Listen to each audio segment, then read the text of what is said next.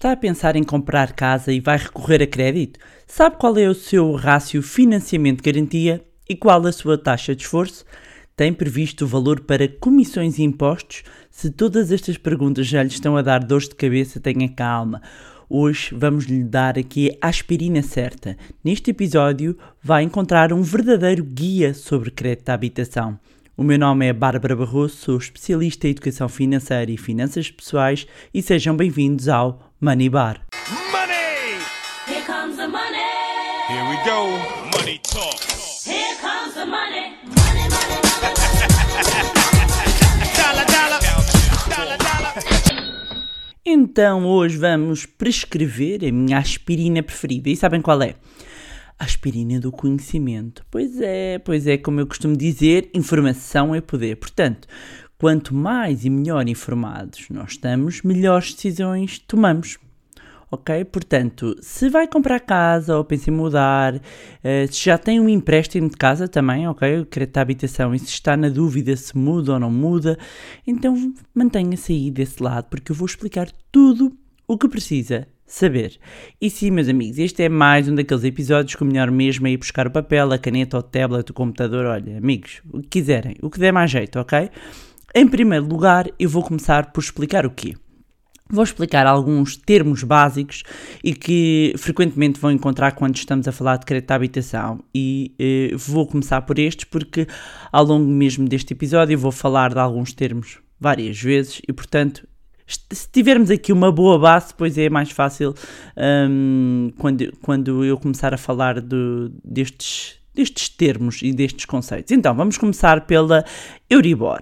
E, e, no fundo, quando falamos de Euribor, estamos a falar do quê? Euribor é uma taxa interbancária, ou seja, é a taxa que bancos emprestam o, dinhe- eh, o dinheiro entre si e serve de indexante eh, ao crédito à habitação. Ou seja, funciona também aqui como uma taxa de referência de mercado a longo prazo e existem em diferentes prazos, ou seja, podemos encontrar Euribor a um mês, a três meses, a seis meses, a 12 meses. Os prazos mais comuns quando falamos de crédito de habitação é 3, 6 e 12. Atualmente, para quem for fazer um crédito de habitação, se calhar o mais frequente é encontrar 12 meses. Um, e aqui é importante ter uma nota, porque nem sempre foi assim, já é assim há alguns anos, ah, em que o mês o prazo coincide com a revisão. Ou seja, para quem tem o Euribor a 3 meses, a revisão da prestação é feita trimestralmente. Para quem tem uma Euribor no crédito à habitação a 6 meses, a revisão é semestral. Para quem tem uma Euribor contratada a 12 meses, a revisão é anual, ok? Portanto, há uma coincidência entre eh, o prazo e a revisão. Um, atualmente, todas estas taxas estão, estão negativas. eh, Aliás, eu fui ver neste momento eh, a taxa Euribor a 3 meses está a menos 0,43, a 6 meses está a menos 0,4 e a 12 meses está a menos 0,32. Eu devia dizer 3 casas decimais porque é assim que, que elas são, mas estou a arredondar. Ah, mas convém, convém relembrar e, e- relembrar quem, quem passou por estes tempos, eh, dizer para quem não sabe que estas taxas hoje negativas, algo completamente anormal, para o qual o mercado não estava preparado, em 2008, mais precisamente em outubro de 2008, atingiram máximos históricos. Estamos a falar de taxas Euribor acima dos 5,4%. 5,4%. Elas agora estão negativas à volta de menos 0,4%, menos 0,3%. E só por aqui vem como como o mundo mudou eh, e quando falamos de taxas baixas, ehm, do que é que estamos aqui a falar? Claro que em 2008 estavam excessivamente altas, ok? Portanto, esta é a taxa de referência de mercado que é utilizada para o cálculo da prestação e que se adiciona o quê? Um spread. Então, o spread diz respeito, digamos que à margem cobrada pelo, pelos bancos quando concedem o crédito e acaba por variar de instituição para instituição, eh, depende do perfil de risco do cliente e das garantias que, que são dadas a- a, ao, ao empréstimo. Alguns spreads re- de facto apresentam valores reduzidos. No fundo, nós estamos aqui a falar da, da margem eh, de lucro dos bancos. E, e quando, quando falamos em renegociar a taxa, este é o pedacinho da taxa hum, que nós podemos renegociar, podemos renegociar o spread. Mas atenção em quando estamos a fazer uma análise, olhar única e exclusivamente para o spread. Vamos falar disso, não se olha única e exclusivamente para o spread. Porquê? Porque às vezes, para ter o spread mínimo, os bancos levam a que nós contratemos mais produtos, ACA, ou seja, ou seja uh, fazer cross-selling de produtos uh, é quando eles pedem domiciliação, uh, tenham BBR, tenham um, um cartão de crédito. Ou seja, de repente, para baixar de um lado, estão a ver uma balança, baixam de um lado, aumentam do outro os produtos contratados. E depois, no final do dia, será que compensa aquela contratação de produtos todos?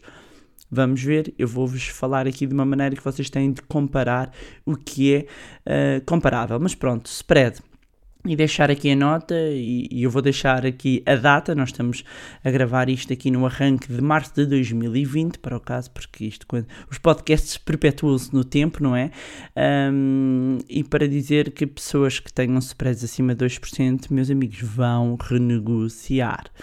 Aliás, uma das perguntinhas no consultório financeiro que já está no meu Instagram. Alô? Quem é que ainda não segue o meu Instagram? Hum? E de lá seguir, minha gente, e de lá. Bárbara underscore underscore Barroso, já está o consultório financeiro disponível e há aqui uma questão que eu respondi relacionada uh, aqui com uma renegociação. Uh, com uma família, inclusivamente, que conseguiu uma poupança no total do crédito de 35 mil euros. Ah, ok, estão a perceber? Hum, hum, hum. Alguém que anda atento aos podcasts. E vocês, meus amigos, estão atentos? Estão a implementar? Estão a pôr em prática? Ou ficam aqui, só paradinhos, a ouvir? Hum? Toca a entrar em ação, meus amigos.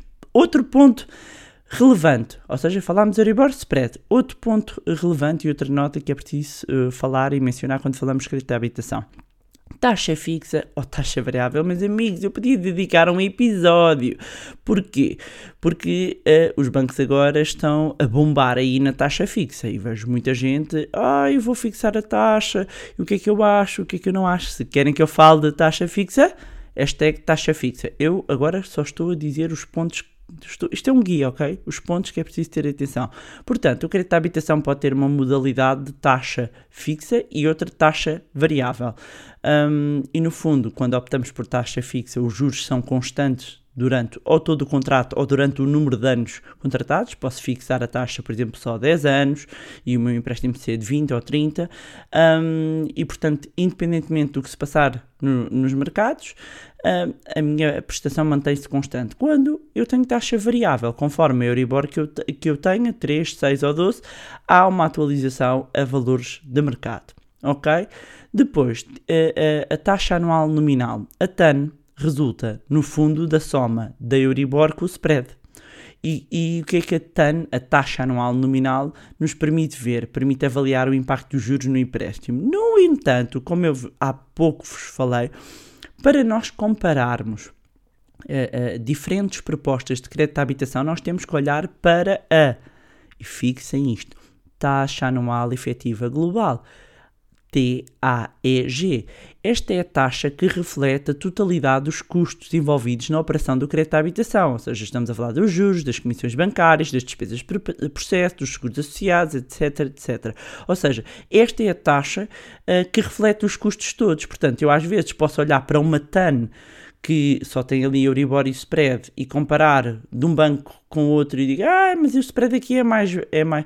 Temos casos em que temos o banco A tem, sei lá, um spread de, uh, uh, de sei lá, 1%. Uh, o outro banco tem um, um 15%, mas depois no final o que, o que tem o spread de um 15% quando eu vou olhar para a TAEG, a TAEG até pode ser menor, porque o total dos custos que vão ser imputados na soma no tal cross-selling é menor. E tudo isto tem que estar inscrito onde? E aqui mais um ponto que vocês vão encontrar quando falamos de habitação, na FIN, a ficha de informação normalizada europeia, e que vocês vão receber quando solicitam um crédito. E é neste documento onde estão todas as condições do contrato do empréstimo uh, e, e, são, no fundo, as FIN que permitem comparar as propostas de outros bancos e decidir qual é que é a melhor opção. Ok? Fim. Depois, taxa de esforço. Estes dois conceitos que eu vou agora dizer, um deles a taxa de esforço, são um dos conceitos mais importantes e mais relevantes que eu quero que vocês compreendam quando falamos de crédito à habitação.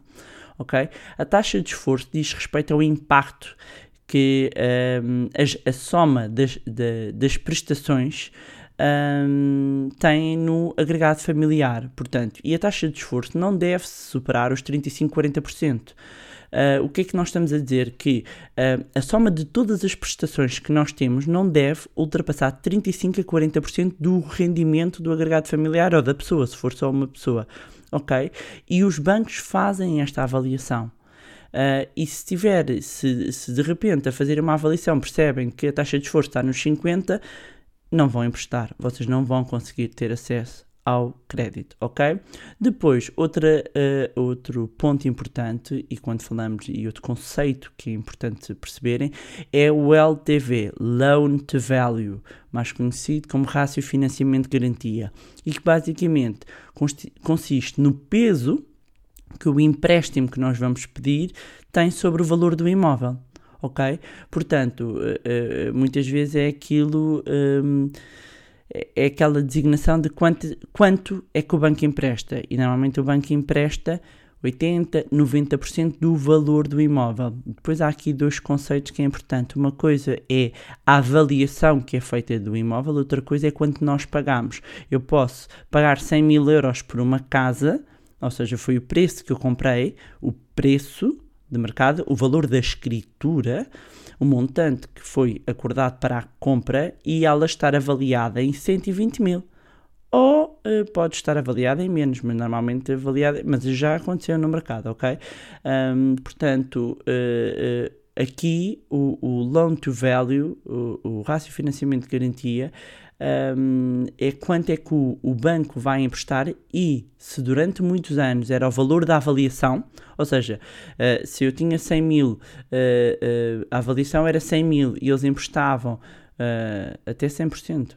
Houve tempos que era 100%, já vamos aqui falar. 90%, vamos imaginar, 90% da avaliação significava que emprestava 90 mil euros. Mas imaginem que eu até comprei a casa por 90 mil euros.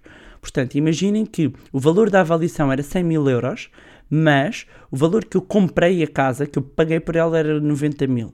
Se o banco emprestava uh, 90% do valor da avaliação, como a avaliação era 100 mil, ele a emprestar 90 mil, estava-me a emprestar, no fundo, 100%. O que é que acontece hoje em dia? Os bancos emprestam o menor dos dois valores, mas eu já vou aqui entrar mais em detalhes. Portanto, estes eram os conceitos que eu uh, queria passar e que é importante porque vamos falar deles. Então, entrando aqui uh, no nosso guia, quando nós pedimos um crédito à habitação, na prática estamos a pedir dinheiro emprestado para comprar uh, a casa, não é? E estamos a dar um ativo real a própria casa é o, é, é o colateral, aquilo se chama o colateral, é a garantia.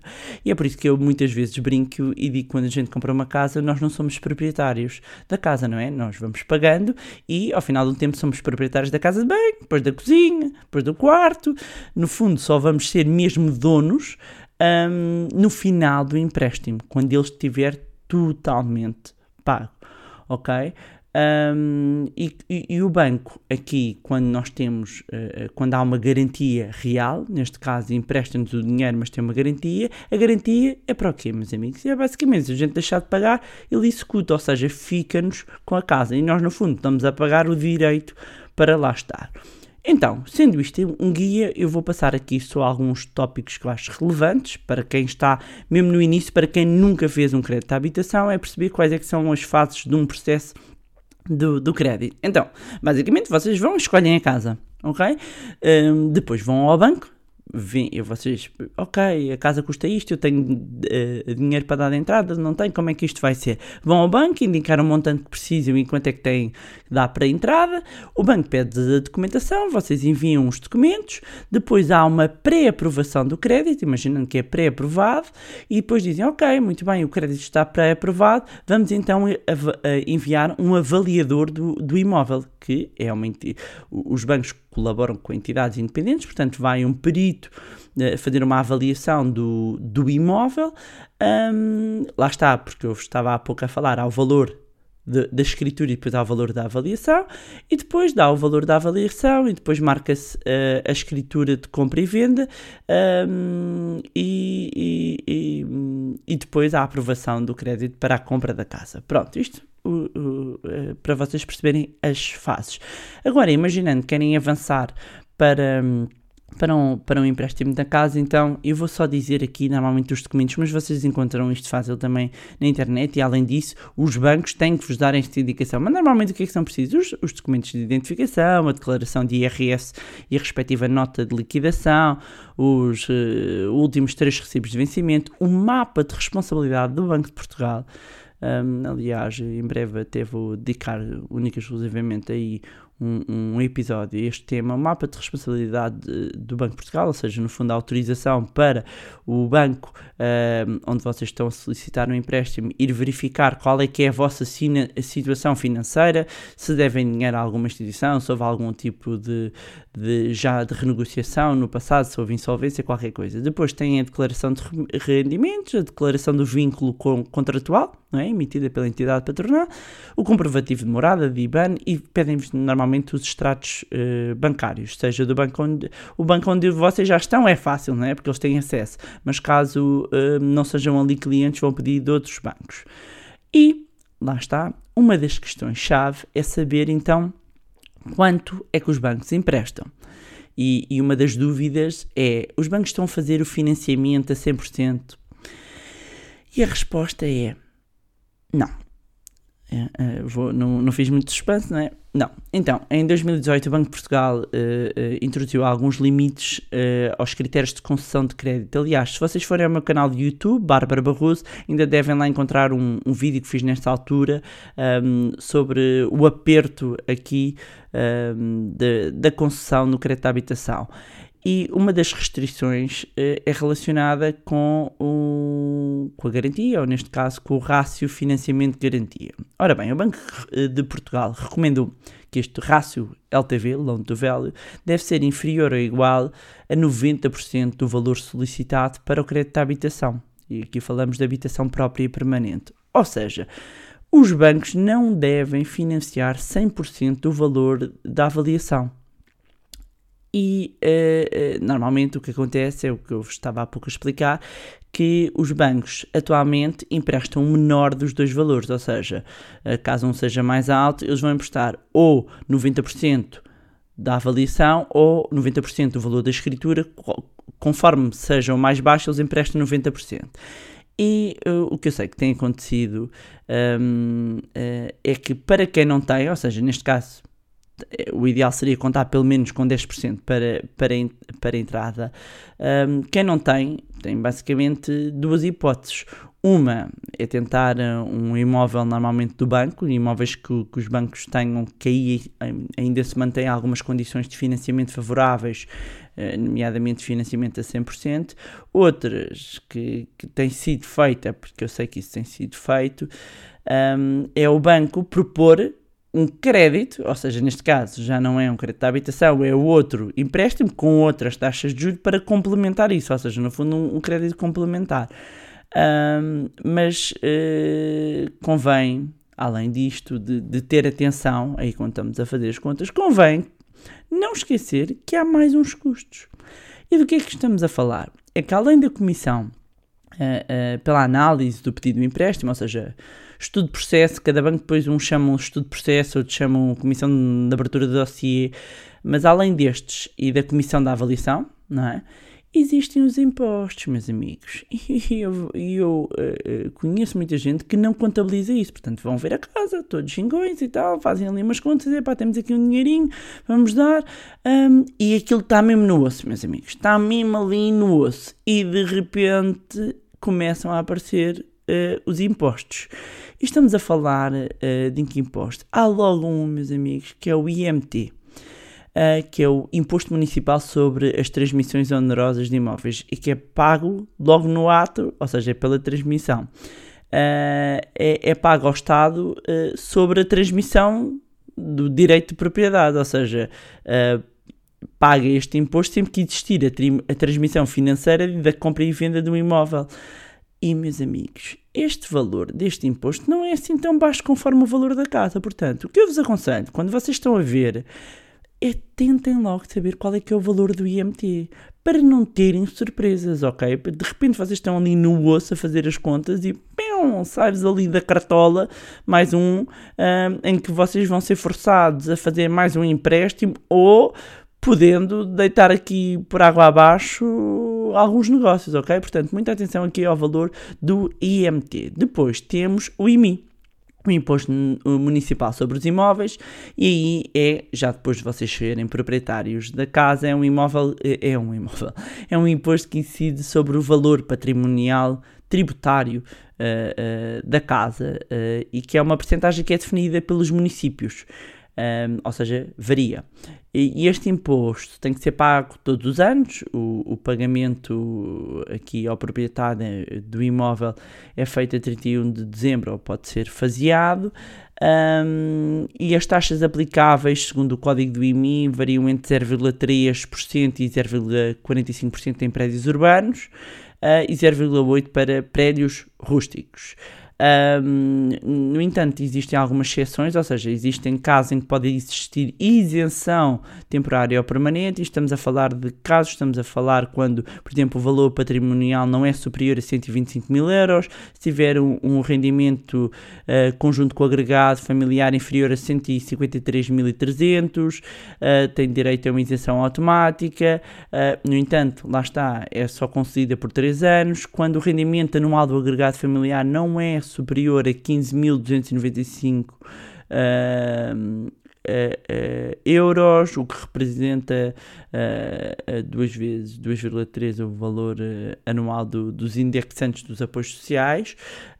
Agora com, com os novos valores do, do IAS este valor sobe, mas pronto, mas contem aqui com a parte do IMI, ou seja, às vezes com entusiasmo, uh, tanto o IMT como o IMI não é contabilizado ou não é considerado, uh, não se esqueçam que existem estes custos. Depois temos o imposto de selo, uh, que deve ser pago no momento em que o montante de financiamento é disponibilizado um, ao cliente.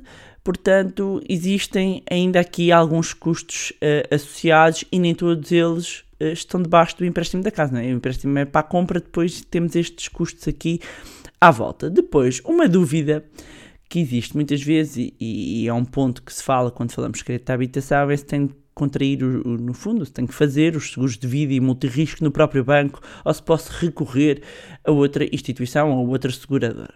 Ora bem, no caso do crédito à habitação, e eu já dediquei um podcast, um episódio uh, uh, em relação a este tema, o banco acaba por exigir ao cliente a contratação de um seguro, tanto de vida como multirriscos, faz disso exigência, apesar de não, legalmente não, não ser obrigatório, mas faz disso exigência para conceder o empréstimo da casa. Um, no entanto, é importante saber que não é obrigatório fazer uh, um, esses seguros através da entidade onde está a contratar o, o crédito de habitação. Pode sempre optar por outras entidades com melhores condições, com preços mais baixos.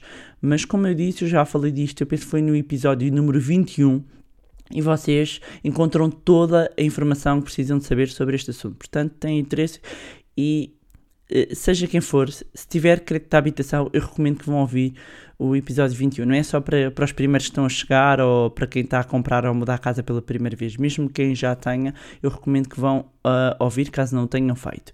Depois, outro ponto muito importante que já abordámos aqui em parte quando falámos dos conceitos tem a ver com a taxa de esforço. Um, e como eu, como eu estava a dizer, a taxa de esforço vai avaliar o peso que a soma das prestações tem no rendimento. E porquê que isto é relevante? Porque basicamente, eh, quando eu digo que um, não deve ultrapassar os 35%, idealmente até devia ser, ah, bem, na verdade 30%, significa que eu preciso 30%, eu pago os, 30%, eu pago os meus créditos, ou 35% eu pago todas as minhas prestações, e depois os, os restantes 65% é para eu viver e pagar todas as outras contas, ok? A taxa de esforço considera só a parte de dívida, ok? De, de empréstimos. Um, e portanto, por exemplo, se um agregado familiar composto por dois titulares, em que cada um tem um rendimento de 1000 euros, ok? Portanto, estamos a falar de um rendimento de 2000 euros. A prestação mensal do crédito de habitação uh, e juntamente com as outras. Um, com as outros, os outros empréstimos não deve ultrapassar os 700 euros. Ok? Um, e, e isto é relevante, uh, é muito relevante quando falamos uh, de endividamento. E, e, aqui também já dediquei um, um episódio ao endividamento, portanto, só, se estiver numa situação em que precisa de iniciar um plano de desendividamento, baixar o nível de dívida, recomendo, agora não me estou a recordar o número, mas pesquisem pelo tema, um, que é uma metodologia onde eu falo de como podem reduzir o nível de dívida. Depois, qual é que é a idade mínima para fazer aqui o crédito à habitação? A idade mínima uh, normalmente fixa-se à volta dos 75 anos uh, de idade. Um, ou seja, a idade limite dos titulares no final do crédito. Ou seja, no final podem terminar o empréstimo, pagar o empréstimo com 75 um, anos de idade. Depois, e, e, e, eu não vou entrar aqui muito, muito em detalhe, mas é uma de, de, dos tópicos que surge quando falamos de, de crédito à habitação é a questão do fiador. E a verdade é que não é obrigatório haver um fiador. O, o que acontece um, é que quanto maior for o risco que, que representar para o banco, no fundo, tem que pensar que o banco vai avaliar qual é que é o vosso risco enquanto cliente. E se vocês, uh, enquanto ou, ou, um casal, ou uma pessoa individual, um, eh, representar algum risco ou tiverem no limite, pode ser uh, eh, um, ehm, exigido uh, aqui um, um, fiador. Portanto, a instituição financeira o que é que vai fazer? Vai avaliar tudo, desde as condições profissionais, depois do fiador, ok? Portanto, vocês trazem o fiador e mesmo o fiador vai passar aqui por, por um escrutínio. Um, ehm, e, e, essa capacidade financeira também do fiador um, vai ser avaliada pela sua própria uh, taxa, taxa de esforço, ok? Um, mas eu não recomendo ninguém nem a pedir fiadores, nem a ser fiadores. Se puderem evitar ao máximo, uh, evitava-se muitas situações desagradáveis e às vezes até problemas familiares ou entre amigos, um, se não houvesse aqui recurso uh, a fiador. Uh, depois aqui uma situação que às vezes surge é, estando um dos elementos numa situação de desemprego, pode haver um, aqui, um, pode-se fazer um crédito à habitação. E aqui lá está, e seguindo aqui na mesma, na mesma senda, nós estamos a falar aqui, os bancos estão a avaliar risco, portanto podem exigir nessas situações um, um, fiador porque vão, vão exigir uh, garantias adicionais. Se não as conseguirem dar, muito dificilmente o crédito será uh, aprovado. Portanto, o, o, quando nós estamos a falar de crédito à habitação, um ponto que é bastante importante é ter mais do que uma proposta. E aqui, agora, vocês podem se questionar, ok, então, mas o que é que eu tenho que ter em atenção para escolher a melhor proposta? E eu vou-vos dizer.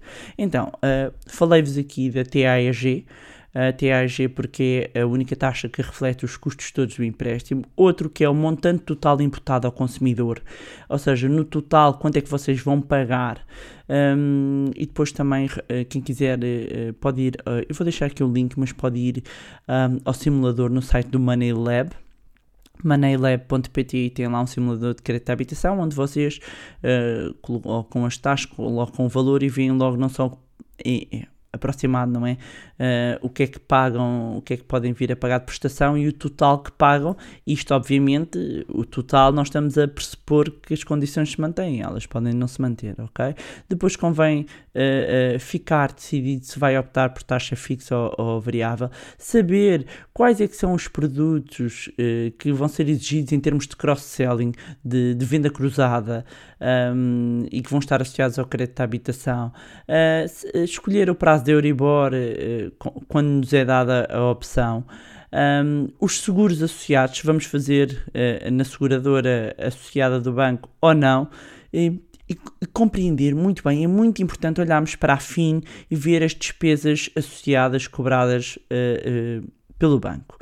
E, e volto a dizer, o, o ideal é pedir diferentes propostas em diferentes bancos, além daquilo com quem trabalha. Muitas vezes, ai pá, já tenho conta ali, vou pedir ali. E há uma preguiça das pessoas, hum, mas percebam uma coisa, o crédito à habitação é um dos produtos bancários preferidos dos bancos. Nós estamos a falar de manter ali um cliente e normalmente as pessoas sentem-se presas, não têm de ficar presas, ok? Vocês podem mudar de crédito à habitação quando quiserem, às vezes quiserem. Sempre que vos fizerem melhores condições, vocês mudem. Tenham, atenção que vão ter uma, têm que pagar uma comissão por amortização antecipada, 0,5%. Um, no caso de quem tem taxa variável, 2%, uh, no caso de quem tem taxa fixa, mas podem mudar às vezes uh, uh, que quiserem. Depois também tem os serviços de intermediação financeira que ajudam nestas, nestas escolhas, uh, mas para aqui, para o final, uh, eu queria vos deixar aqui um, alguns, alguns critérios, alguns tópicos uh, e alguns pontos que, se cumprirem, ficam mais próximos do banco de conseguir aprovar, digamos, o, o, o crédito. Então, o que é que nós precisamos uh, de conseguir para que ter luz verde aqui do banco para uh, o crédito da habitação? Bem, o básico, não é? O básico para começar, que é o que é reunir toda a documentação necessária, não é? Tem toda a documentação atualizada que o banco pede, depois de ter um bom historial de crédito. Ora bem, é, é, não haver aqui renegociações, portanto, se eu paguei sempre tudo a horas, sempre tudo, uh, tiver tudo em dia, isso é bom para o banco. Depois, ter a conta no verde, ou seja, muitas vezes pedem extratos uh, e, e, ter aquilo sempre nos negativos uh, pode mostrar ao banco que você não consegue gerir bem o dinheiro que tem, ok? Depois a questão da estabilidade profissional e financeira é valorizada em termos de risco, de análise de risco uh, para o banco quando a pessoa tem um emprego, há não sei quanto tempo é que está nesse emprego, portanto, um, essa estabilidade profissional e financeira é relevante. Outra é a taxa de esforço baixa, já falámos aqui muito de taxa de esforço, mas ter uma taxa de esforço baixa é um, um, um bom indicador eh, para se estar mais próximo de uma aprovação. Depois, ter dois titulares ajuda, não é? Um, em vez de, de haver só um titular no crédito, ter dois, porque no fundo nós estamos aqui a partilhar risco. O, o, risco é menor quando dividido por dois, não é?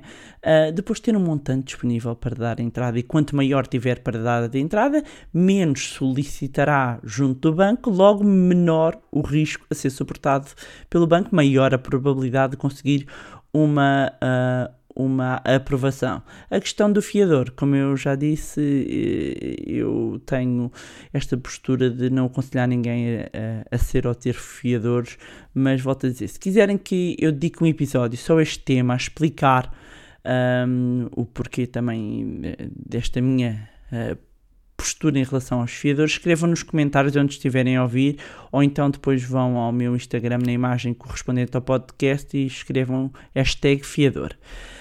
E pronto, era isto que vos tinha para trazer hoje. Fica aqui um verdadeiro guia, já vai extenso, sobre crédito à habitação, que espero que ajude a quem está a pensar em comprar casa ou vai necessitar de mudar e recorrer a financiamento bancário.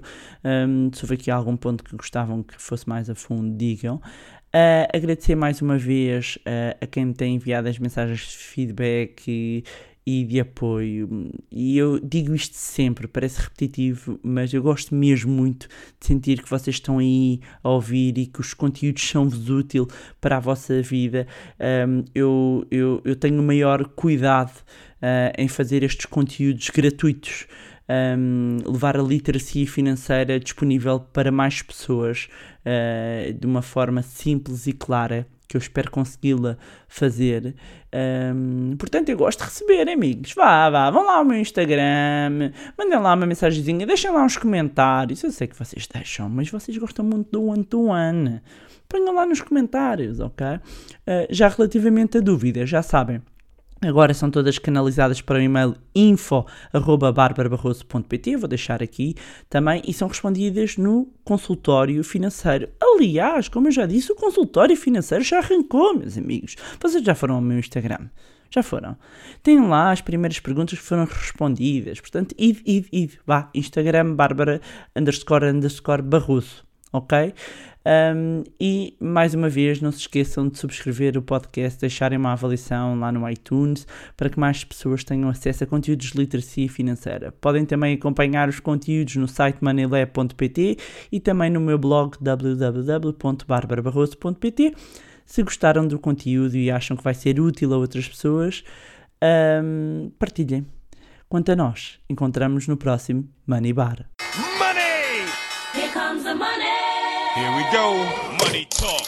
Here comes the money. Money, money, money. money.